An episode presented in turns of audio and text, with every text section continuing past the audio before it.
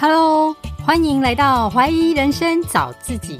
人生就是一连串探索的旅程，你是否也会因为找不到自己而感到怀疑人生呢？让我们倾听内心的声音，一起来找到真实的自己吧。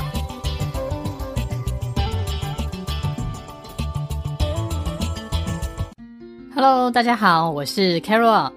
节目一开始呢，先跟大家预告一下，我下一场线上读书会会在6月9号举办哦，晚上8点开始。那选书是《心态制胜》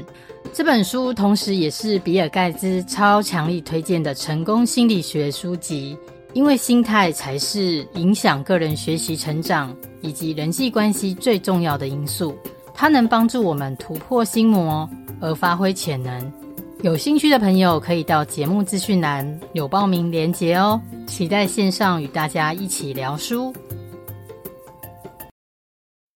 大家好，我是 Carol， 今天邀请到的来宾是诗慧，她目前是一位斜杠创业家，有经营健康餐盒事业，也成立电商平台、YouTube 频道与 Podcast 节目，最近也出了新书《闯出人生好业绩》。现在就先来欢迎诗慧。Hello，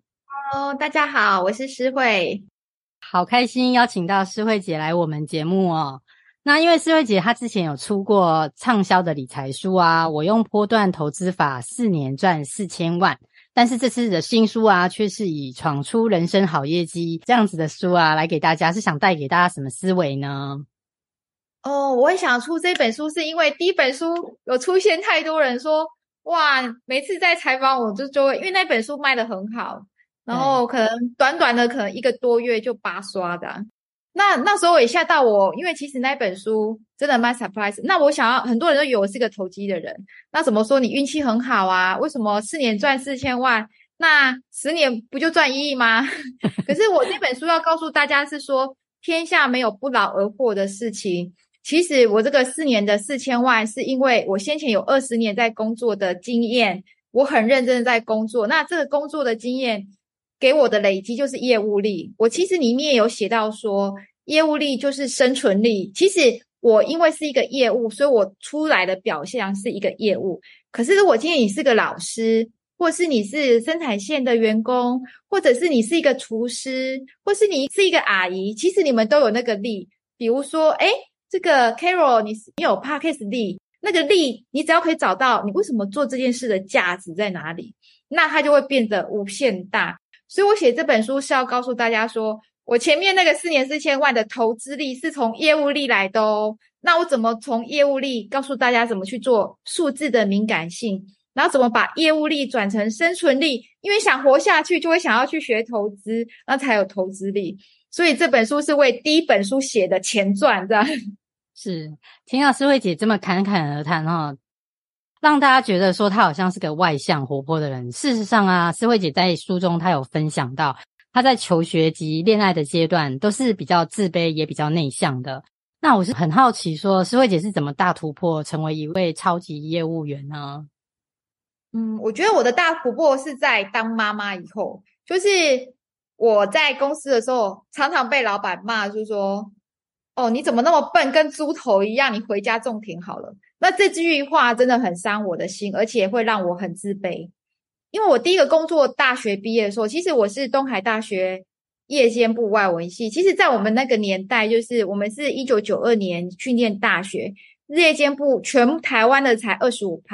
那时候东海大学外文系的话，就是日夜间部各一班。其实我们是早上上课，可是在那个时候就觉得，我去面试，因为环电算是那时候台湾最大的电子业，我记得它股价200多，那就觉得自己又矮人一截。当然我在面试的时候好不容易面试进去，他要一个，那他有让我面试进去，可是我进去就觉得我不如人，就很自卑。其实我在第一个工作还算是蛮自卑，因为第一个我是唯一夜间部的，第二个我也不是台清交，也不是从国外硕士回来的，所以我常常面临到就是老板就一直骂我，就是这个不对那个不对。其实我很感谢我那个老板叫梁景忠，这还我记得。而且那时候居民就是刘景洲，你看20多年我还记得他们，是因为如果没有他们我就进不了电子业，因为以我这样的学历是很难进台湾最好的电子业。那也因为我第一个工作进了电子业，也当了业务，我发觉到说，虽然他们每天练我是想教我，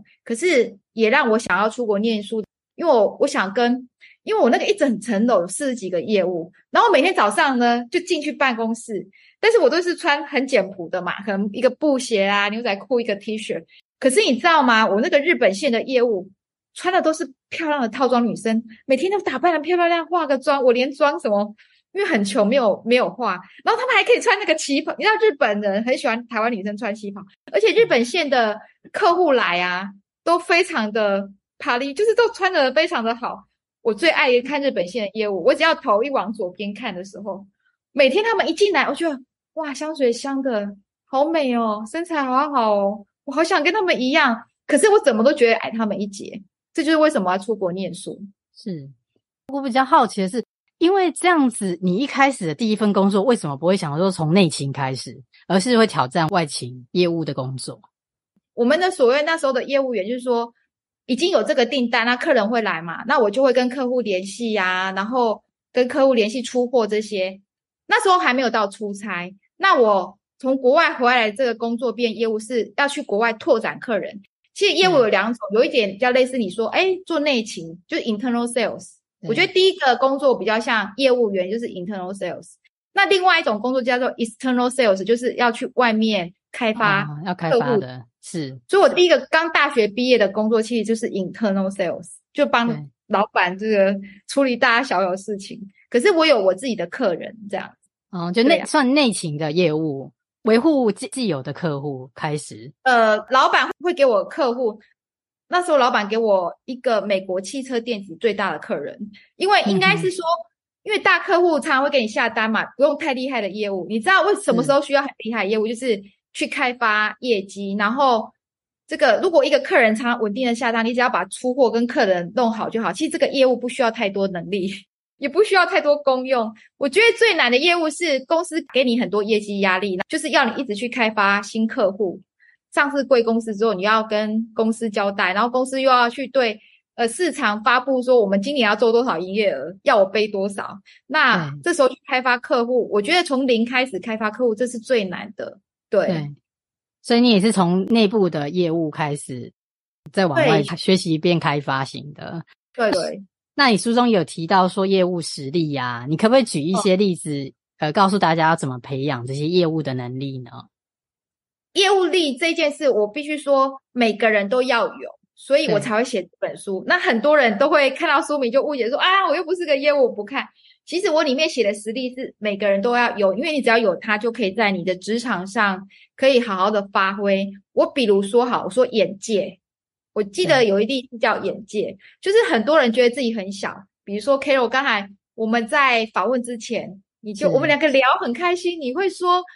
因为你可能比较小啊，然后呢可能在访问像比较大咖的时候会不会不好意思，可是我觉得 Carol 完全没有。我必须跟大家讲说，我觉得 Carol 找我很开心是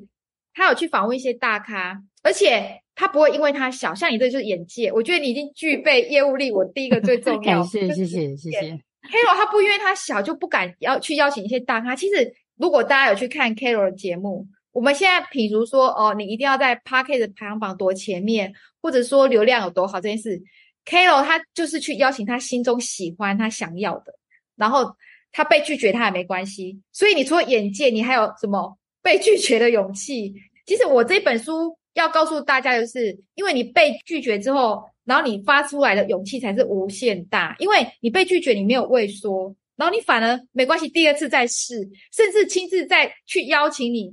其实老实说，我觉得你是业务力很好的一个代表。你说你很小咖，刚开始可能流量没好，可是你却敢。我今天有去看那个 Carol 的 Podcast， 里面很多大人物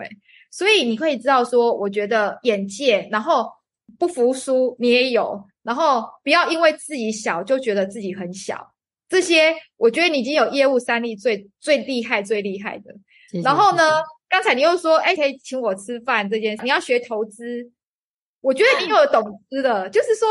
我在业务这一本书，我觉得吃这件事是一个艺术，因为从吃方面呢我们可以结交到朋友，因为它也会让你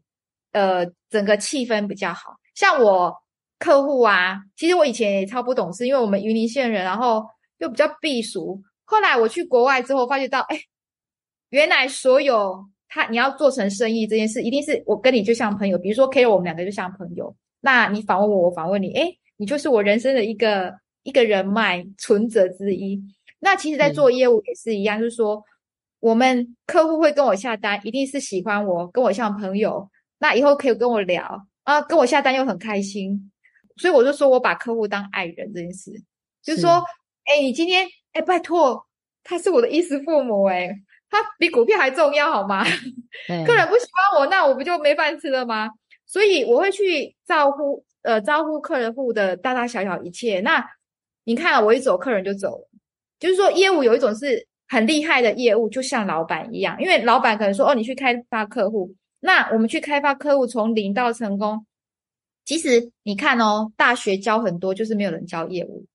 你有我书里说的实力，让你再去灵机应变，再去应用，你就会在，我觉得你以后会是一个非常赞的 podcast。哦，是真的是会觉得真的好感性哦，你看真心的，你有最难的三力，就是被拒绝的勇气你都有，就被拒绝就是眼界又很高，你看都要找得很厉害。然后呢，那个不服输，真的邀请一次不行，可是这一咖我很爱，你又邀请第二、第三，对啊，那你又可以懂吃，就是人脉存折这件事，我觉得你以后不得了。哦，没有，太感谢思慧姐。其实我刚刚是想请教思慧姐业务实力，就思慧姐把这一些用我的例子来做盈利，我真的觉得思慧姐，你看思慧姐很会提携后辈，很会感恩啊。因为其实我刚刚也有跟她分享说，我觉得我经营 podcast 是比较小咖，然后思慧姐一开始还邀请我到她竹北的录音室嘛，说是要访问我，我其实真的很感动，我就觉得说我好像没有那么多故事可以跟你分享，然后你却把我作为一个好的一个例子，我觉得你会欣赏别人的优点啊，这点我就很感谢。所以从这个过程我就可以感受得到为什么你的客户会喜欢你。我刚才本来想要请教说，你觉得你最受客户喜欢的特质，我后来发觉我在跟你这样的访谈之间其实就是亲和力还有真诚，你是不会那种很浮夸的，但我觉得思慧姐这点就是做人这方面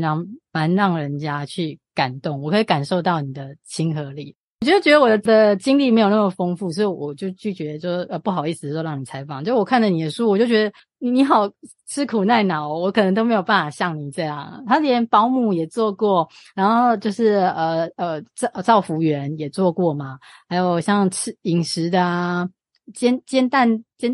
对不对？很多，对，煎蛋饼很多。我觉得你就是有这个特质，不服输的特质，然后也会克服环境啊，还有先天上的一些限制，蛮让人感动的。因为就像你讲的，我觉得生活中不一定是业务才需要业务力，我们很多的时候都需要去展现我们自己，包括做自媒体也是，所以我们也希望也邀请多元的人。那是想要再请教思慧姐，因为其实我身边有一些朋友啊，尤其像我们到中年的时候啊，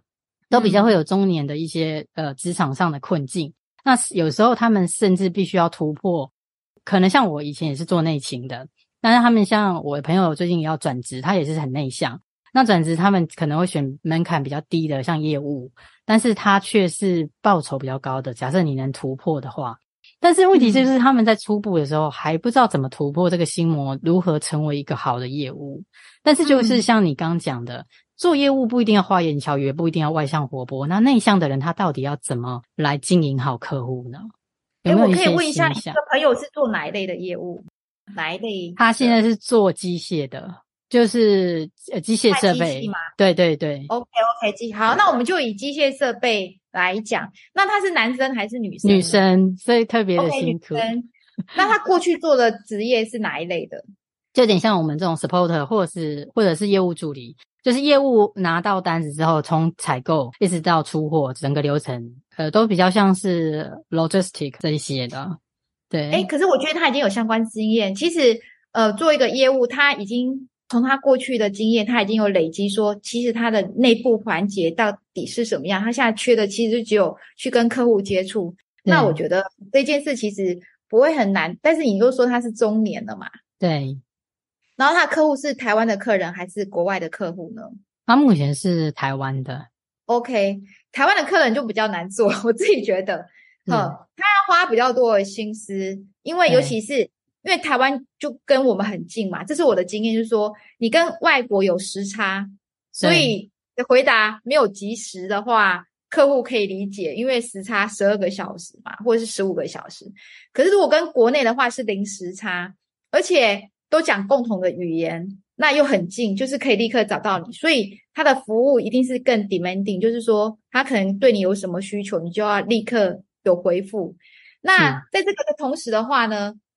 还有一个就是说你的，我觉得做业务有一种就是你必须知道你的竞争对手，要对他很熟，然后你要而且讲的共同语言，尤其是像大陆跟台湾这一种的话，你必须要跟他变成真的是朋友才有可能做成生意。那如果对美国或欧洲外国人比较公事公办，就算你没有跟他非常 closing 做朋友的话，可是因为你的价格低或是你的产品好，那因为他的公司比较大，所以他还是有可能下单，因为我上面有老板，也许跟我老板好。可是在台湾的话，一定要真的跟他变成朋友，他喜欢你，你又给他一些不错的 offer， 真的才有办法变成有业绩订单。所以你的这个朋友的话，可能要更花很多时间在经营他的人脉才有办法做。但是你说他个性是比较内向的吗？对，因为都没有做过业务，所以对，是比较内向，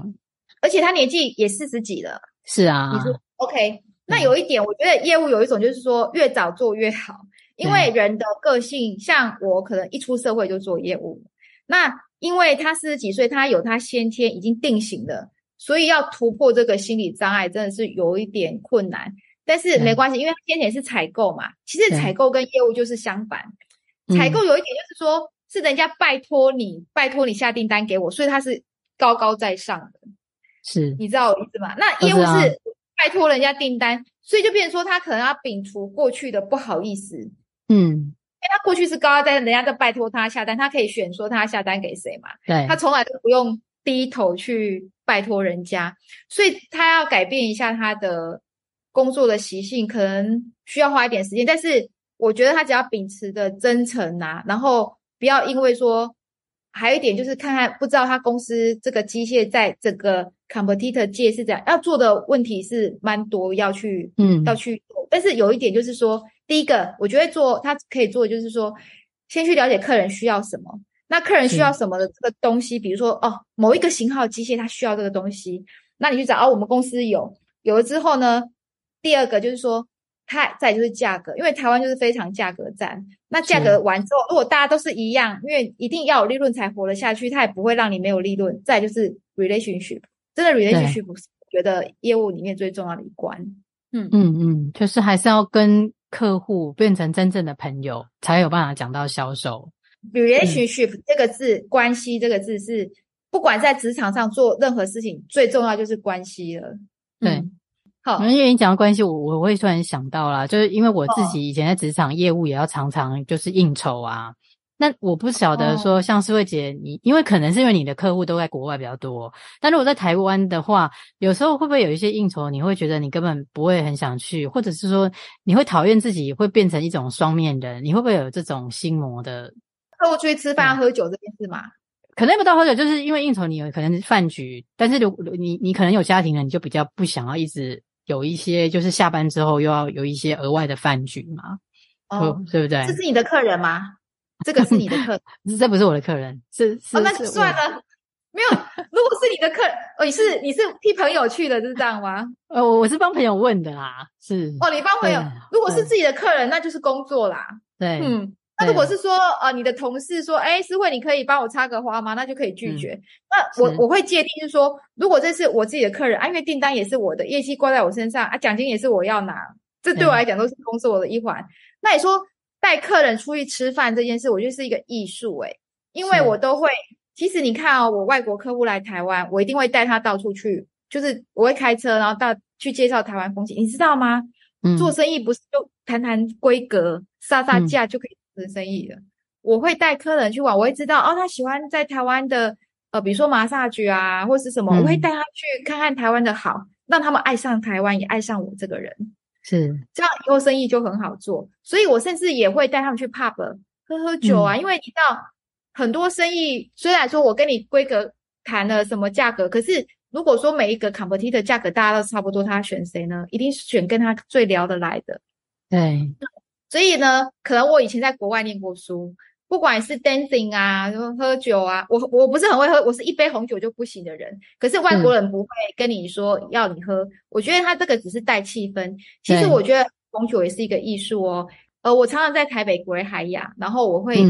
个人挑红酒。那红酒喝一点是因为事情就是大家会气氛比较 relax， 你知道吗？你也应该了解，就是说来一点酒大家比较 relax， 就很谈得开。所以客人跟我谈得开之后，他会跟我讲很多事情。那其实老实说，我们聊的都不是工作，聊的可能是他的 private， 就是他的私人的事情啊，或是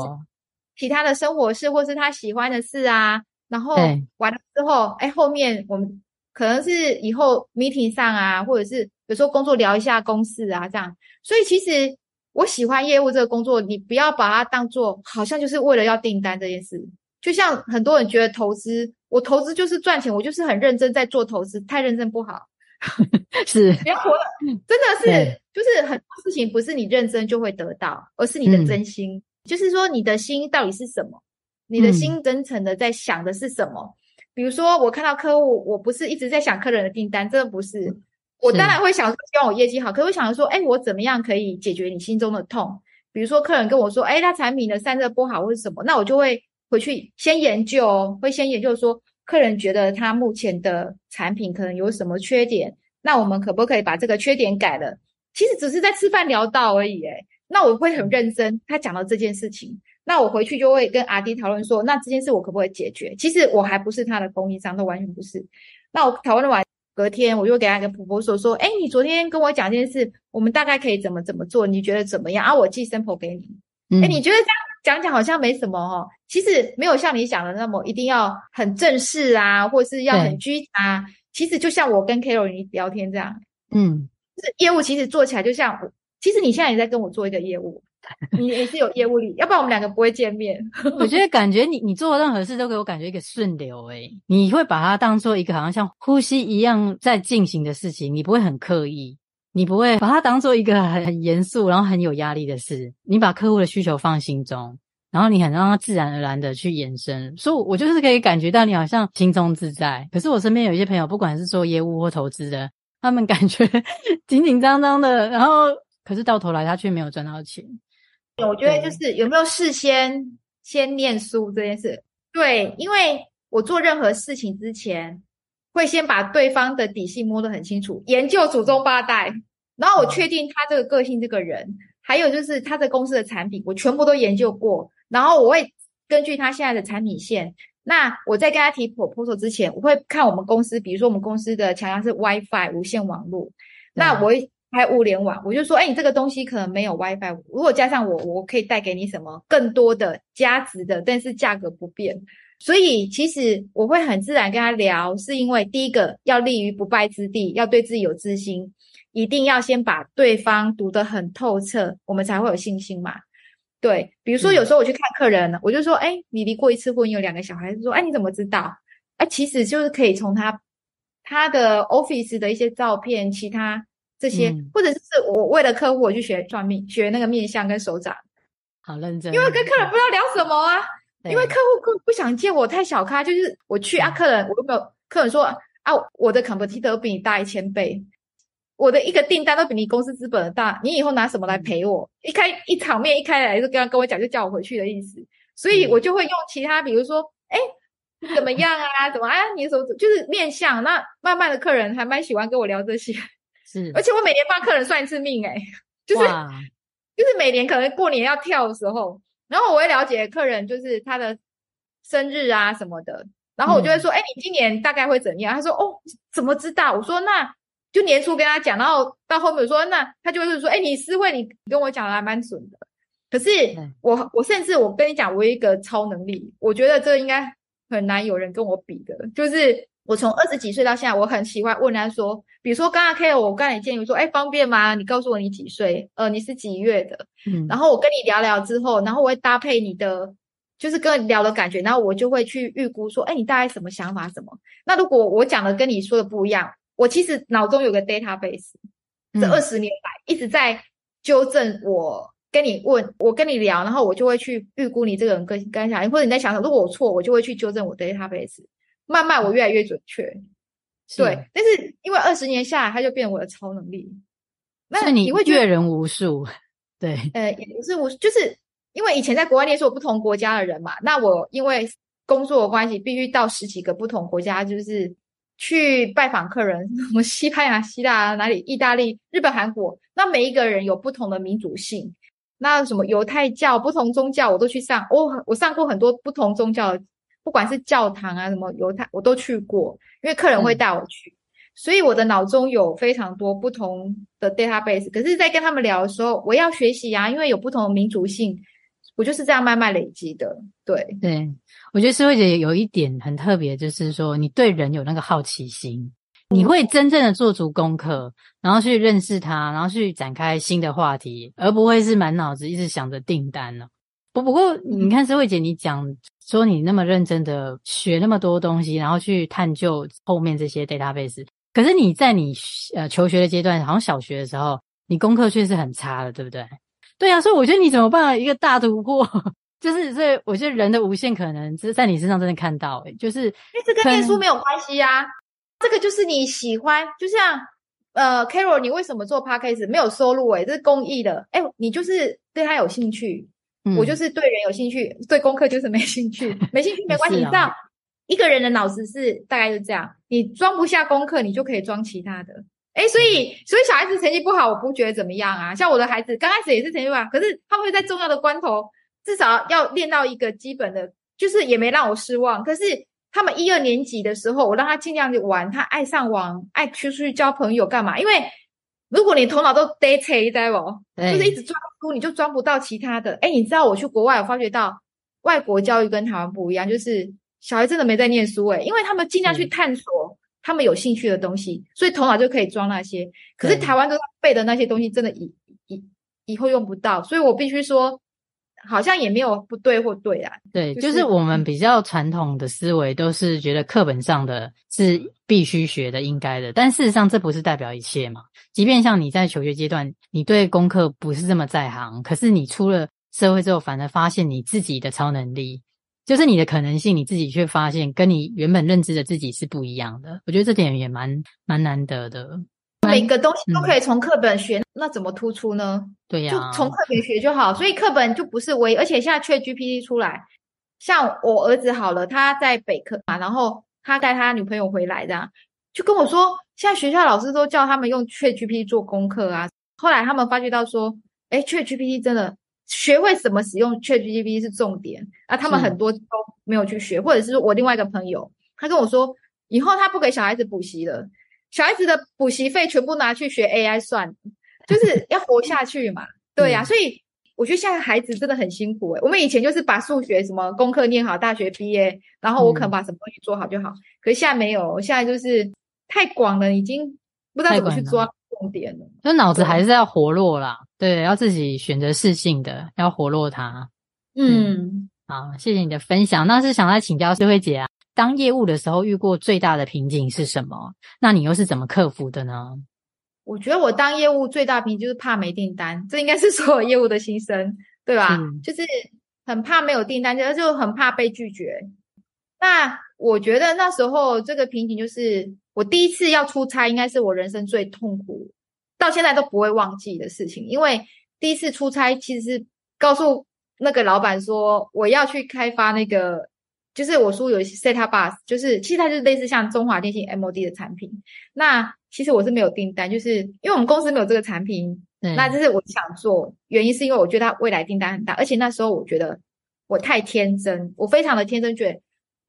因为这个量很大我应该去做量大，可是公司没有做这个产品，所以我必须跟自己洗脑，又跟老板洗脑说我可以做到这个订单。然后呢我还去跟客户说这个产品我们可以做得好，可是其实我们没有这个产品。我那时候还记得刚好大陆有一个 set-top box 展，就是机上盒展，那美国很多大咖的 IC 设计厂商去大陆参展，然后他们去参展的时候，我还因为老板那时候没有要让我出差，知道我是刚做业务，什么订单什么都没有，怎么可能让我出差呢？我就跟他讲说那我今天大陆来回我去拜访那个展，然后我去那个展我做了什么事情呢？我就跟所有的外国的 IC 设计公司聊天，聊了啦、然后我跟他们说我有一个客户很大哦，是谁谁谁这样。他说真的哦，这是你的客人？我说 potential 就是潜在客人，他有可能比我客人，我要去拜访他。然后我说你这个东西可以借我嘛？然后呢，这一轮之后终于有真的是有国外的 IC 设计客人就是觉得那我就一个 demo ball 给你，我就这么带去美国了，那就开始我的业务生活。可是我必须跟你说，第一次出差真的很不顺，就是因为我的客户很厉害，他已经出这个产品到美国电信好几年，而他的供应商都是台湾都比我们大千倍很大的那个供应商，他不缺我一咖，因为他已经有供应商，也出货出得很稳了。所以那时候我去的时候，他其实觉得可有可无，他说我不知道你来的就是这种态度，就是你知道吗？他可能那时候你跟他在电话聊天，我也打了不知道几百通电话，终于有人理我了，然后他跟你聊天聊啊，你要来那你就来啊。可是我觉得我就把它当成我可以去，我还跟老板报告说客人要见我，然后去的时候客人看我东西你这个很基本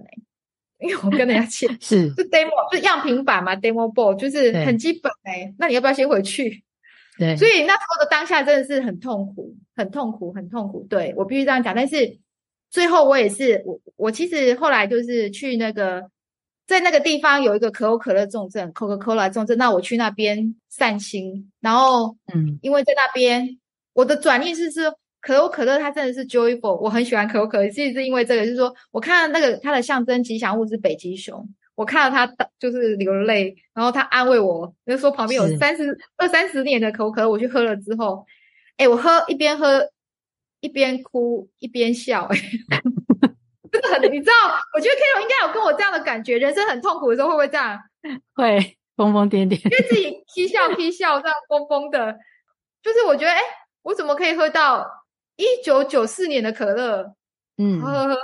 这1995喝完之后好像人生不就这样吗？然后想着自己的儿子，就是那时候儿子可能才2岁，就觉得很爱他，然后想着儿子就说妈妈回去会不会没有工作，那儿子就因为那时候还没有买房子，因为我们都是租1个月15000，然后我还骑那个二手摩托车，真的就是很贫困很穷这样子，也不要说穷，就是经济不好嘛，又要养小孩这样，然后又很想有钱，那时候就是很想有钱买房子给小孩跟我妈妈住，因为我妈帮我带孩子，所以那时候我就想回去如果没有工作，那我们就继续租房子吧。老板可能知道我没有订单还要出差这件事，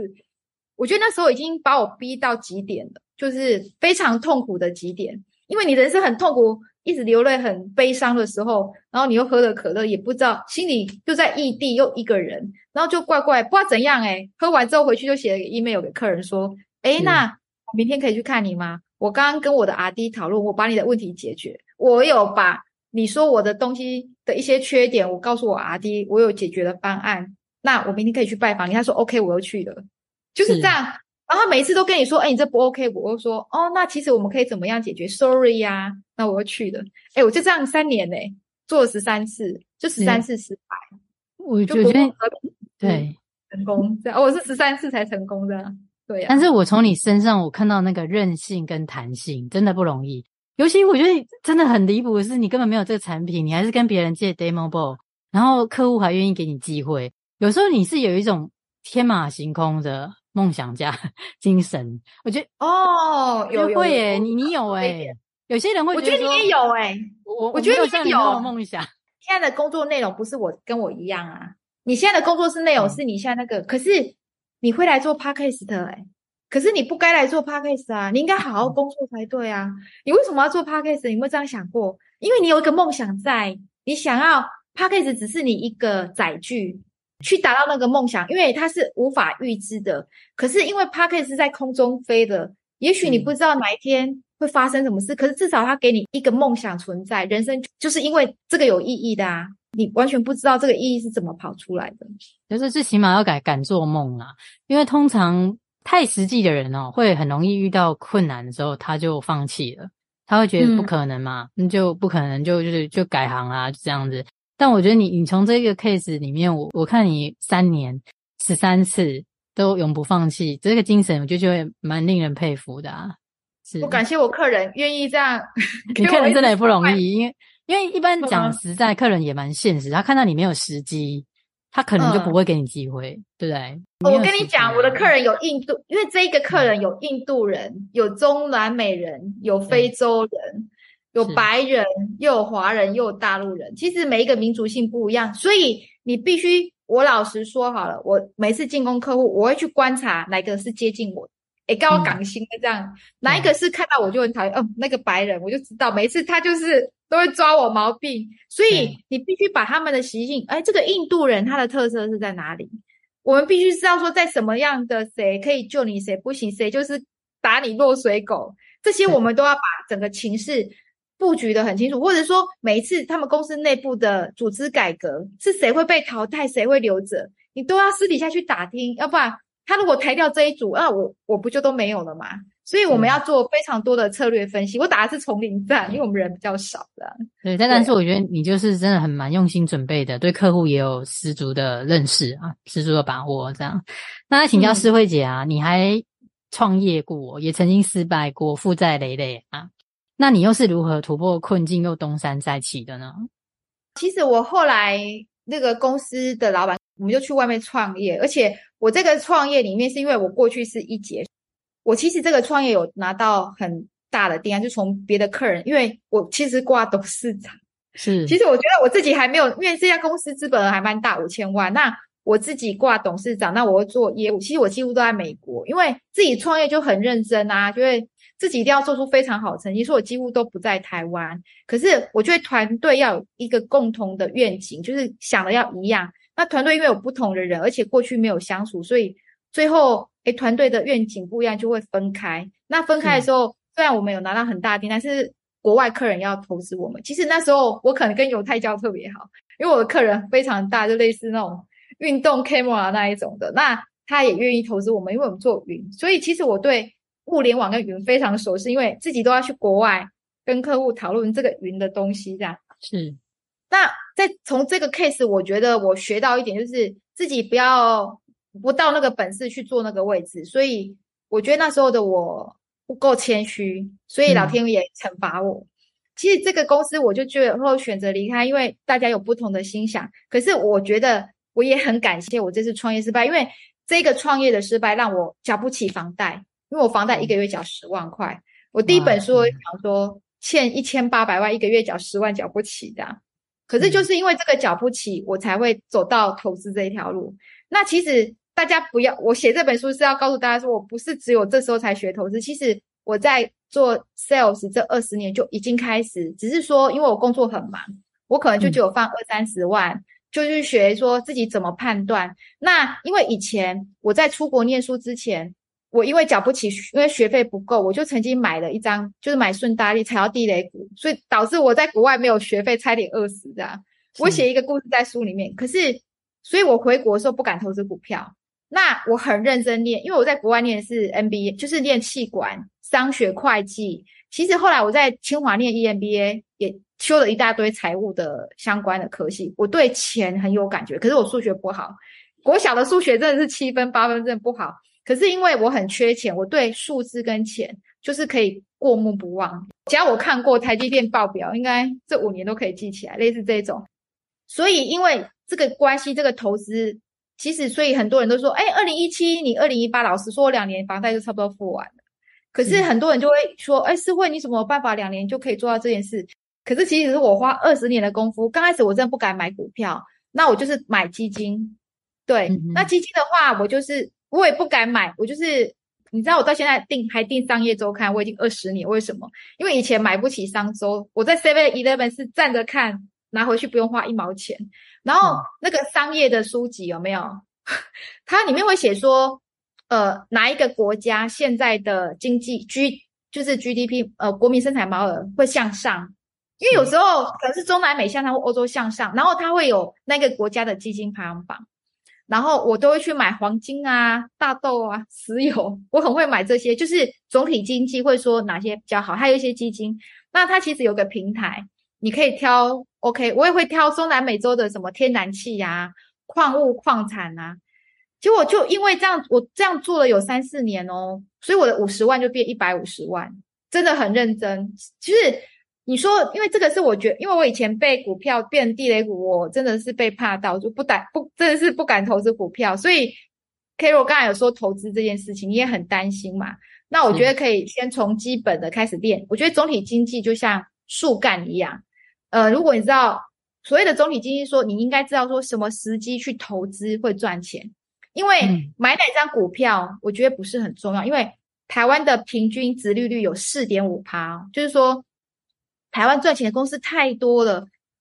平均殖利率 4.5% 已经是全世界最高了。那你只要去买你认识的股票，随便啊，什么护国神山、台积电啊、0050 ETF56， 你随便买都有 4.5%， 那你还怕什么？再不对就是我觉得再就是什么时机点嘛。那如果你不要的话，你就存股嘛，存股可能每年 5-6% 的殖利率的股票太多，你的钱千万不要放银行。因为你放银行才 0.6%， 结果呢那个什么不要说啊，那个00878最近你的朋友那个就 7% 了，差10倍欸，你知道一年差10倍的利息，10年之后是差1000倍。所以人生就因为你把钱存的地方放不一样，你的资产就跟人家差1000倍。所以你一定要有这个投资这件事，其实不是叫你去投机欸，我觉得对的投资是让你有过一个更自主可以更自由的人生，真的很棒。对啊，是，就是你在创业失败之后，你也开始就是懂得投资啦，要怎么投资，还有那个时机。2年专心炒股就这样，可是再来就没有，就那2年了，因为那2年实在太缺钱了，所以我才会说什么样的去投资最好，就是没钱的人投资最好。因为那2年让我感觉，我又回到我先前不是告诉你吗？我在Citibank在美国，不是客户拒绝我，还回来台湾去喝可口可乐，是又哭又笑。我跟你讲，那2年我过的日子就大概是这样，就觉得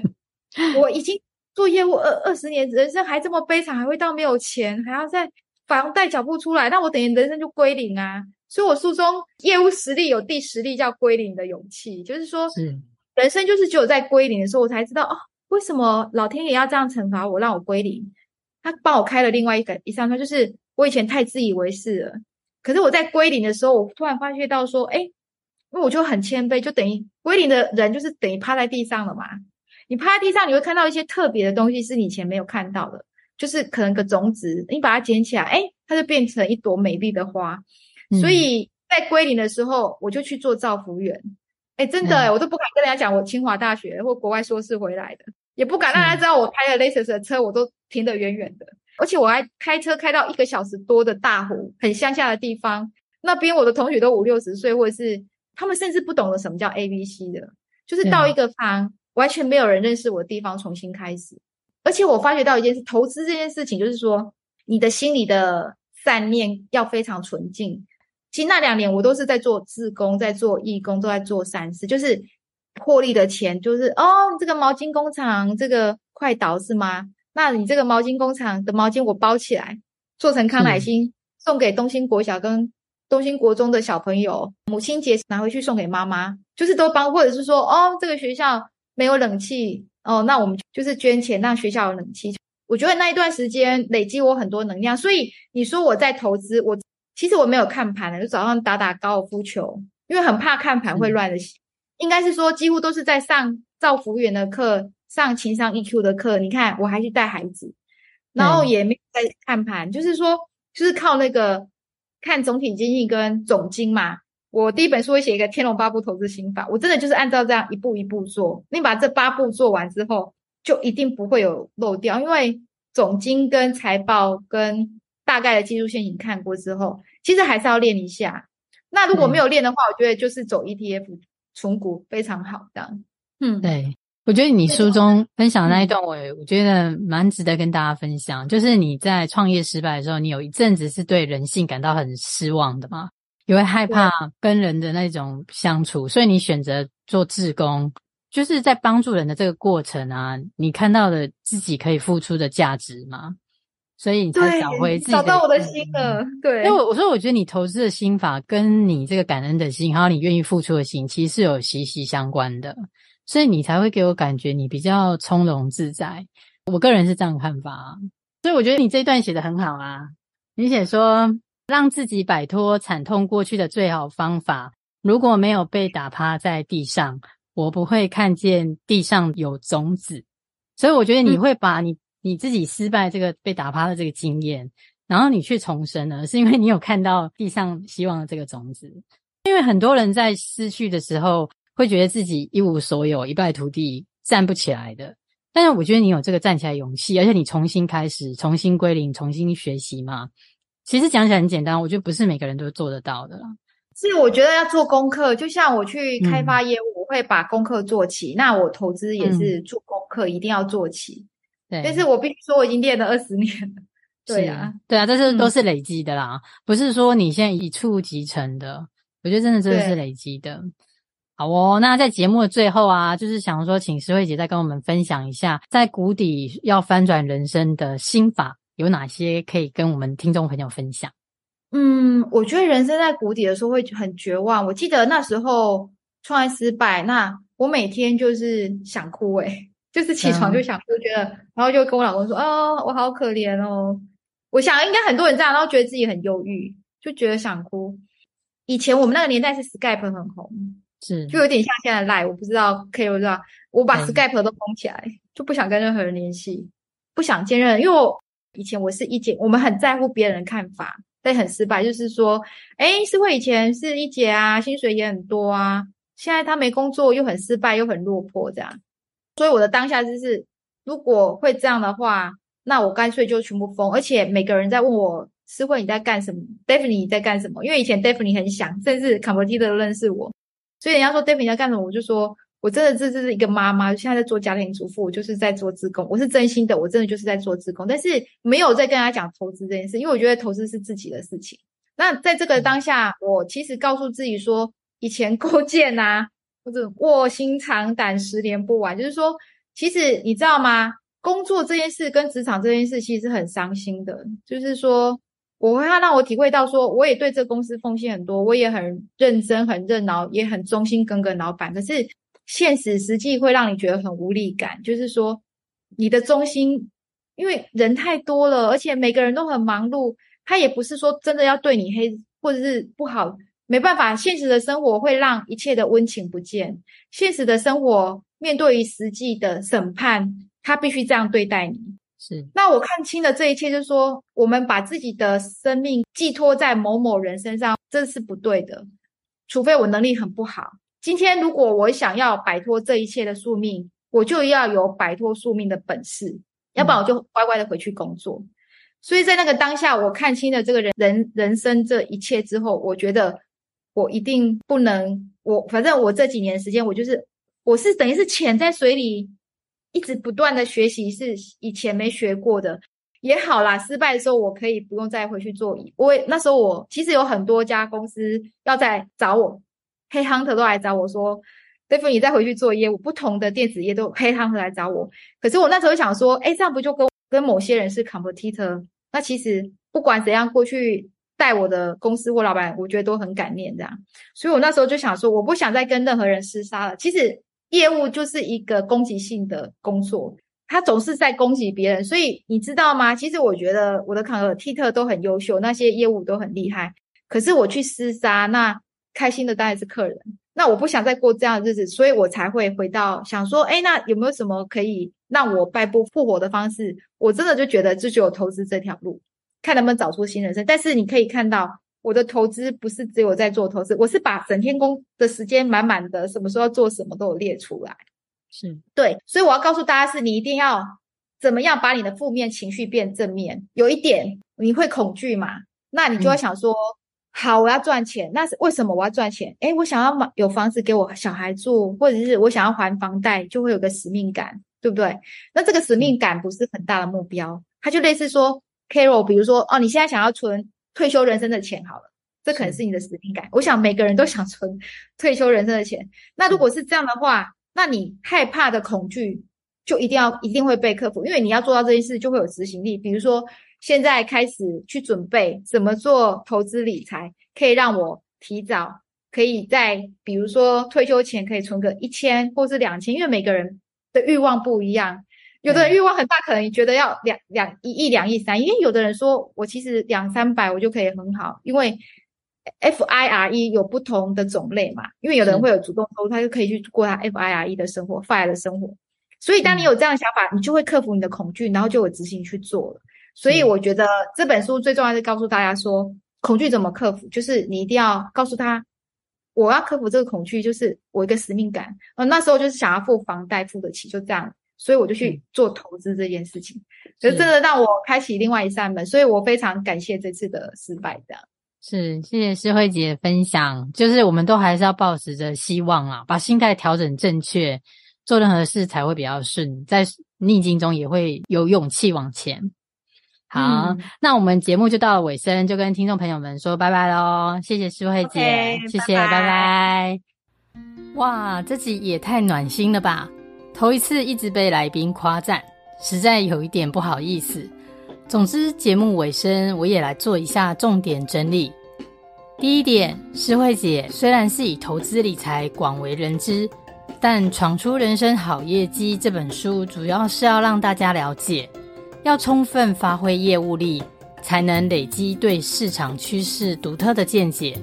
对数字有敏锐度，也才能处事圆融，展现韧性，并度过难关。第二点，业务力是人人必须具备的竞争力，不论是眼界、被拒绝的勇气、不服输、归零重新学习等，掌握业务实力会让你一生受用。第三点，要对自己有自信，不论是客户或竞争对手，都需要做足功课，了解其背景及个性，才能做策略性的分析。第四点，不要只想成交，而是要把客户当朋友来招呼，投其所好，甚至聊算命、聊面相等，都可融入其生活的话题。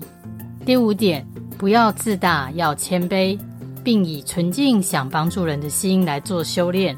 把负面情绪调成正面，让理想大于恐惧，并保有积极乐观的人生。以上这几点重点呢，希望与大家一起来做分享。谢谢大家收听，我们下周见哦。我的节目会固定在每周二晚上上架，若您喜欢我的节目，也请到 Apple Podcast 或 iTunes 给我5星评分及留言，或者能小额赞助请我喝杯咖啡，我都会非常感谢您的鼓励与支持，让我有持续创作的动力。也欢迎与我交流，加入我的 LINE 社群或 LINE 官网，一起来解锁人生。相关资讯请看节目资讯栏。谢谢收听，我们下周见咯。